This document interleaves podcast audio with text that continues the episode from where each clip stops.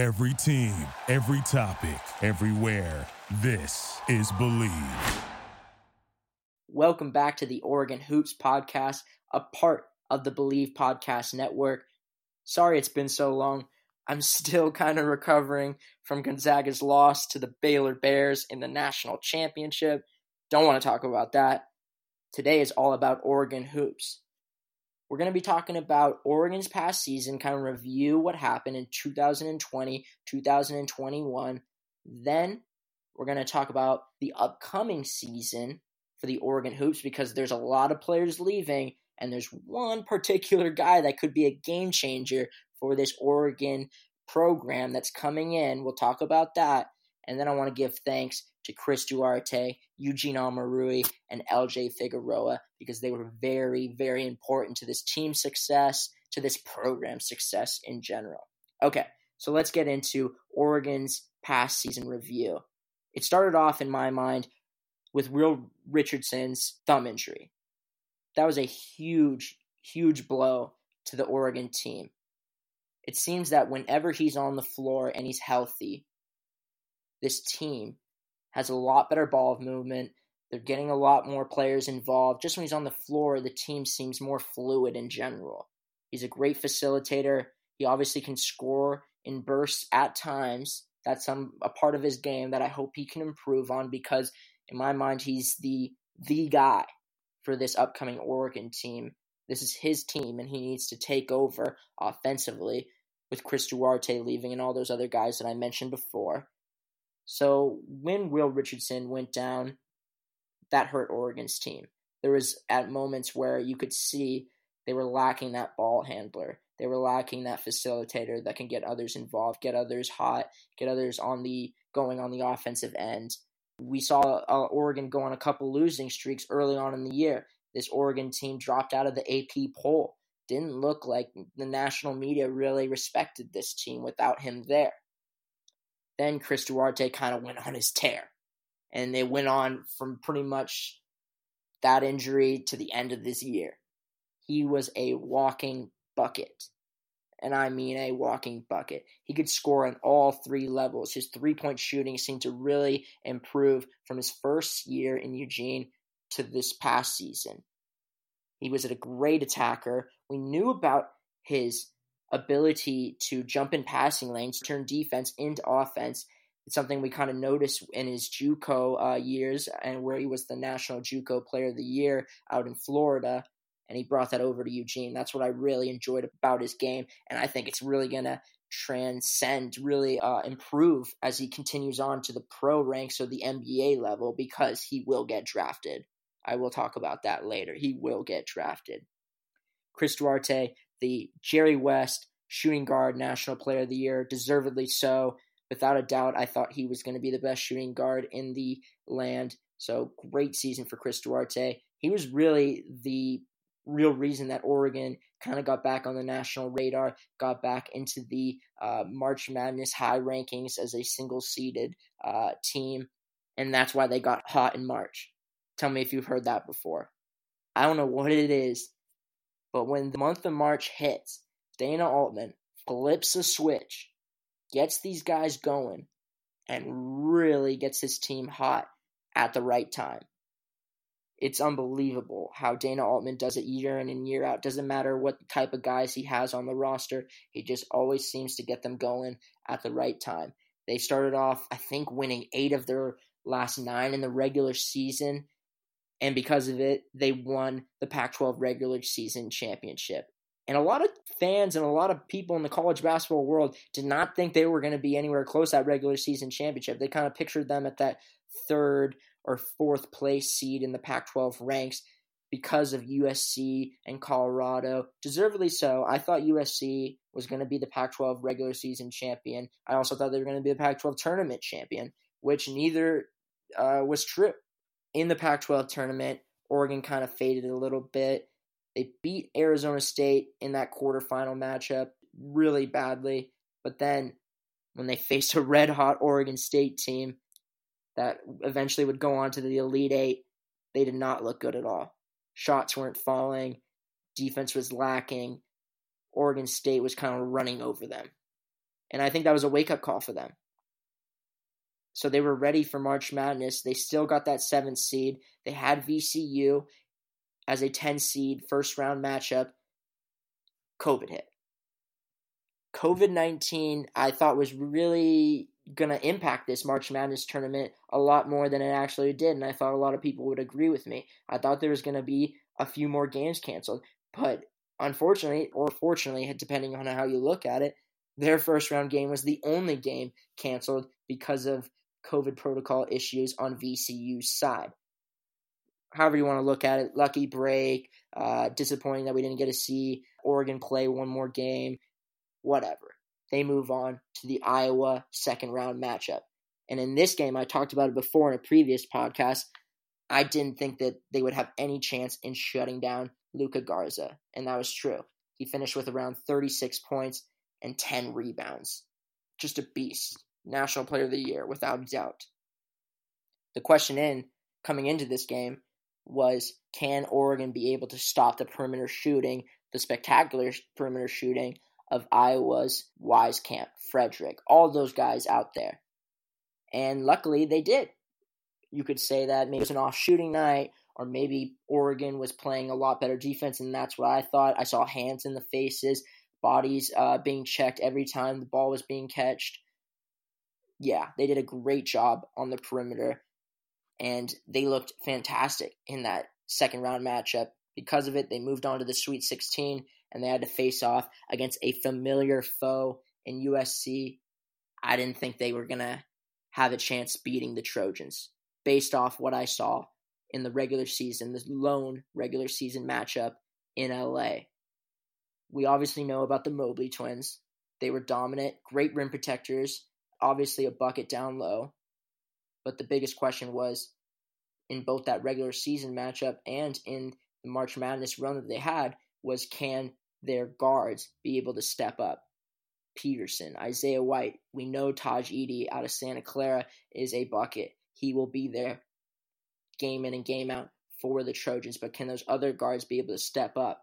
And they did. One through five, USC looked really steady, really good and Oregon was pretty much done straight out the gate. I mean, they were off. I'm looking at the box score for that game. Chris Duarte with 21, Eugene Omoruyi with 28. You obviously know that they're going to be able to get you buckets, but can somebody else outside of those top two be able to step up?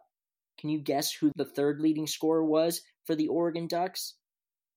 It was Franck Kepnang the 18 year old that was supposed to be in high school with only eight points off the bench, and I'm pretty sure majority of those eight points were in garbage time.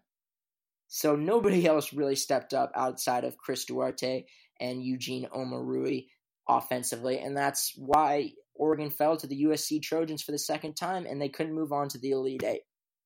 Regardless, spectacular season, Pac 12 regular season champions. Sweet 16 run for the Oregon Ducks, and a lot of people didn't think they would get even close to going that far. You can never bet against Dana Altman. You really can't. And I would suggest that you don't do that again next year. I'll get into that. First, I want to say thanks to Chris Duarte, Eugene Omoruyi, and LJ Figueroa. All fantastic players that left their mark at this Oregon basketball program. Thank you for all the hard work that you put in for the green and yellow. It will not go unnoticed. Chris Duarte, as I said a little bit earlier, he will be a first round NBA draft pick. In my books, he will undoubtedly so. He brings a lot to the table. Obviously, I said he, he's a great defender. He turns defense into offense in a flash. He can score at all three levels. I think he will be a steal or actually a contender, as he probably will end up being a late first round draft pick. So he could be a, on a contending team and be an impactful player off the bench for wherever he ends up. Now, Eugene Omoruyi, he's decided to go pro as well. I think he'll be undrafted, but as we know, you could still make it to the NBA roster, whether that be through the Summer League, whether that be through the G League, whether that be through overseas and getting noticed to come back to the States for an NBA team. Eugene Omoruyi has that potential. He's a great offensive threat, good size, good length for his position. Can he become more of an impact on the defensive end? Maybe could he shed a few pounds, get a little faster? Yeah, Eugene has the potential to do that. And I think he can be a possibility to sneak onto an NBA roster at some point in the future. Maybe not next season, maybe not uh, the season after that, but he could definitely do it. LJ Figueroa, the three point demon, I like to call him the three point threat for the Oregon Ducks this past season out of uh, a transfer from St. John's. He has also decided to go pro. Good luck, LJ. You will be a great overseas player. I hope you represent Oregon well over there. Good luck in your future endeavors. Thanks to all those guys, because without them, the Sweet 16 run would not have been possible. All right, now let's take a look, a little sneak preview into next season, because I'll be talking about this all off season long. How good will this Oregon team be next year? At first, around April 20th, I thought that this Oregon team was in dire need of players. Dire need. When all these players started to leave, I'm going to talk about them and list them off. First, it was the Lawson brothers. Chandler Lawson, who who was a great player for this Oregon team uh, this past season, coming off the bench at times, coming into the lineup, really was had his ups and downs. He decided to follow Jonathan Lawson, who was an original commit to Oregon out of the 2021 class. He decided to decommit and go follow Penny Hardaway at Memphis, and Chandler Lawson decided to follow his brother there to Memphis. I don't blame him. I mean, Penny Hardaway has got a really good thing going down there for the Tigers. They also have a connection with him as they did play for him under him at Memphis East High School when he was there coaching. So good luck there. I do wish you you both well, but it wasn't the only they weren't the only players that decided to leave Oregon. Aaron Estrada, who actually transferred from St. Peter's, decided to leave and put his name back in the transfer portal along with the thousands of, of other college basketball players. He'll probably go back down to the mid major level, maybe go back to St. Peter's. Who knows? We've seen it before. I wish him well there, but that it doesn't end there. Jalen Terry, who also didn't get to see a lot of playing time as much as he probably wanted, he decided to put his name in the transfer portal and actually followed Coach Stubblefield, who is now the head coach at DePaul in Chicago. So good luck there. I'm glad that he decided to follow the coach that originally recruited him out of high school. So that is a great look. You know, you love seeing Ducks succeed at all places, whether that be at other schools in college basketball or at pros at the NBA level or overseas. So uh, that's really good to see. I hope they create something really special there at DePaul. And then all you're left with is Will Richardson, Lok Wur, Eric Williams, who also put his name in the NBA draft uh, process without signing a, an agent, so he has a chance to come back. I think he will, so we're going to keep him on that roster. Nathan Bittle, who's going to be a great player. We'll have a we'll talk about him on another podcast. N'Faly Dante, Franck Kepnang, and Isaac Johnson, who's another great recruit coming in. That's only seven guys on scholarship right there. So Dana Altman was in need of bodies dire need of bodies. How did he respond? He quickly hired Chris Crutchfield, who replaced Stubblefield. He originally was at Oklahoma, and Chris Crutchfield, already making an impact on the recruiting ranks. He bl- brings along one of the top players coming out of the transfer portal from Oklahoma. He originally recruited him to Oklahoma, so he brought him over to Oregon. That's De'Vion Harmon. I'm really excited for this guy. Six foot with a six foot six wingspan. He has good size and length, really strong for his age. I think his best part of his game is when he's looking for uh, teammates on the offensive end. He likes to get others involved. He sees the court well. He doesn't turn it over very much. One thing he can really improve on is both his sh- mid range shooting and his three point shooting, but with his high level competitiveness, his uh, willing to improve his game at all costs, I think he'll be able to add that part of his game uh, or improve that part of his game, whether that be shooting on the perimeter or shooting at the mid range level. I'm really excited for this. I'm really excited for the backcourt of Will Richardson and De'Vion Harmon. I think they're going to be really slept on going into the season. But by the end of the season, and you can quote me on this, the backcourt of De'Vion Harmon and Will Richardson will not only be one of the best in the Pac 12, but will be one of the best in the nation. Yes, I said it really excited to see those guys succeed. They will obviously be the leaders of this Oregon team. Can Nathan Bittle become a impactful player straight out the gate? Can Franck Kepnang uh, be able to be a force down low after having such a great time, a great learning experience in his free year uh, with the Oregon Hoops team? There's a lot to look forward to with this Oregon team. Still a lot more to do. They're going to only have about eight players right now on scholarship. I'm sure there will be a lot more players coming out of the transfer portal for this Oregon team. Dana Altman is hard at work right now, but the future continues to be very, very bright for the Oregon Ducks basketball program. All right, guys, thanks so much for listening to the Oregon Hoops podcast, a part of the Bleav Podcast Network. I'm Arden Cavallo. I'll catch you next time.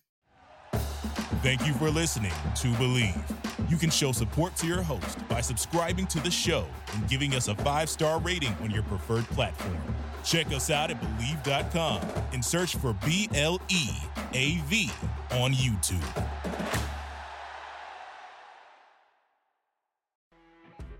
You know, when you're listening to a true crime story that has an unbelievable plot twist that makes you stop in your tracks? That's what our podcast, People Are the Worst, brings you with each episode. I'm Rachel. And I'm Rebecca. We're identical twins who love true crime cases that make you say, didn't see that coming, and we hate the people responsible for them. Listen to People Are the Worst now on Apple, Spotify, or wherever you get your podcasts.